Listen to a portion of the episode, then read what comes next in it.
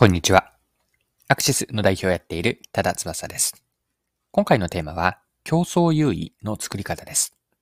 面白いと思ったある納豆の事例を取り上げて、マーケティングに学べることを掘り下げます。それでは最後までぜひお付き合いください。よろしくお願いします。はい。今回は日経クロストレンドの記事を読んで思ったことなんですが、記事のタイトルは、蜜缶異色の納豆タレ、連発のわけ。焼肉、バター醤油風味。で、こちらは蜜缶の納豆について取り上げた記事なんですが、まず記事から一部抜粋して読んでいきます。蜜缶が2022年9月1日から味ポンやバター醤油風味のタレをつけた納豆を発売。同社は他には焼肉、卵醤油、うな重など異色のタレの納豆を多数展開してきた。一見邪道にも思える変わり種フレーバーは売れているのか。こちら、日経クロストレンドの2022年10月25日の記事からの引用でした。で蜜缶のこの納豆にはバラエティに富んだ味がたくさん、タレがあるとのことで、記事にはこんな効果があるというのが書かれていました。どのような効果なのか、記事から見ていきましょう。納豆好きからしたら購入機会が多いゆえにワンパターンの味だとマンネリを感じることは多い。そんな消費者に気分転換となる味の選択肢を提案することは、自社商品の購入機会を増やすだけではなく、ブランドから離れないようにする効果もある。また、フレーバー系納豆の強みは、納豆が苦手な人に受け入れられているところだ。例えば、焼肉やバター醤油ではタレを濃く甘めに。黒梅酢では酸味でさっぱりさせている。納豆特有の発酵した匂いを抑えられることで、納豆に抵抗感のある消費者を取り込めるのだ。はい、以上が記事です。で、この日経クロストレンドの記事で興味深かったのは、蜜缶が異色なタレを出し続けられる理由にあったんですね。新しいタレを次々に出せる理由、蜜缶が新しいタレを次々に出せる理由はどこにあるのか、またこちらも続けて記事から見ていきます。読みますね。蜜缶がこうした変わり種のフレーバーを定期的に展開できるのは大きく3つの理由がある。1つ目は調理用メーカーとしての知見だ。蜜缶といえば味ぽんやごまだれ、追いがつお、つゆなど数多くの調味料でヒット商品を世に出してきた。こうした自社の商品と納豆を掛け合わせることで常に新しいものを追求している。二つ目は部署を転部署を移動するサイクルが早いことだ。蜜缶では例えば去年まで鍋つゆを開発していた担当者が今年に入って納豆の企画担当に移動するなど様々な商品カテゴリーを経験する社員も少なくない。蜜缶の持つ商材が納豆に活かされやすい組織体制になっているのだ。三つ目は攻めた企画も受け入れられやすいことだ。蜜缶は創業以来、変革と挑戦を繰り返しており、ユーザーに受け入れられる見込みがあれば、ユニークな企画でも商品化されやすい。常に新しいフレーバー系納豆のアイデアはたくさん出ている。と、蜜缶マーケティング本部、食品企画部、食品企画一課、えー、梶吉商品化には至らなかったものの、過去にはデミグラスソース風、お好み焼き風、バーベキュー風など、攻めた商品ながら市場調査の段階まで企画を攻めていったものも多い。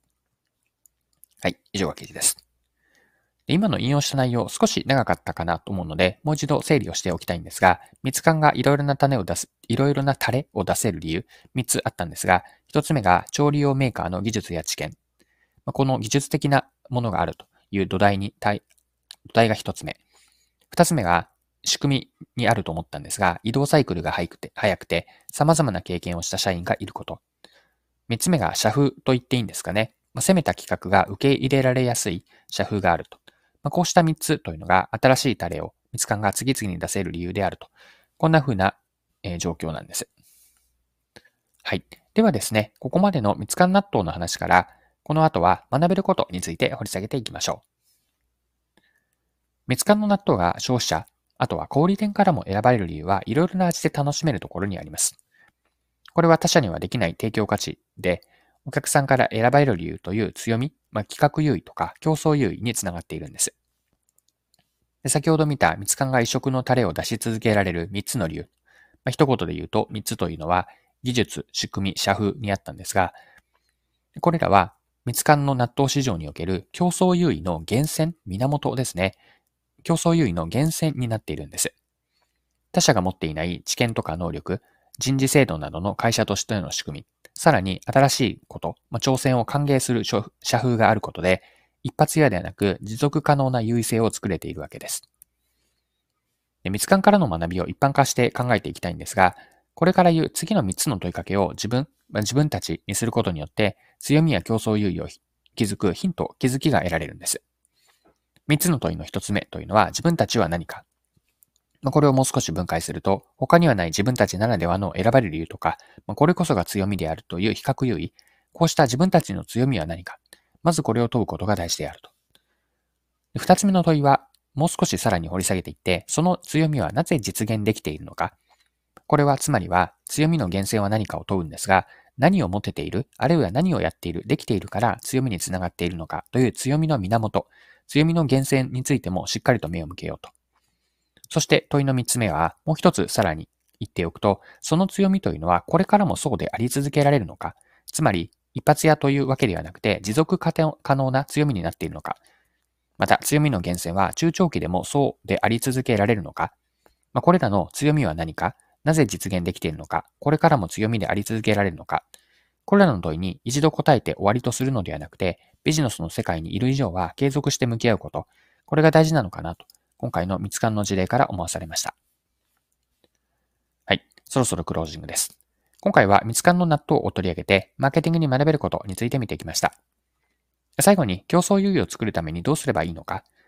最後に振り返った、最後に挙げた3つですね。3つの問い、もう一度振り返っておきましょう。1つ目の問いは、自分たちの強みは何かですね。強みというのはお客さんから選ばれる理由という見方でもできるわけなんですが、強みは何か、なぜ自分たちはお客さんに買っていただけているのか、これが1つ目の問い。二つ目は、その強みはなぜ実現できているのか、強みの源泉は何かというのが二つ目の問いです。そして三つ目の問いは、強みの源泉は中長期で持続可能なものなのか、これからも今の自分たちの強み、選ばれてい選ばれている理由、買ってもらえている理由は、これからもそうであり続けられるのか、こうした時間軸を伸ばした問いというのも大事です。はい。今回目標なお時間を使って最後までお付き合いいただきありがとうございました。それでは今日も素敵な一日にしていきましょう。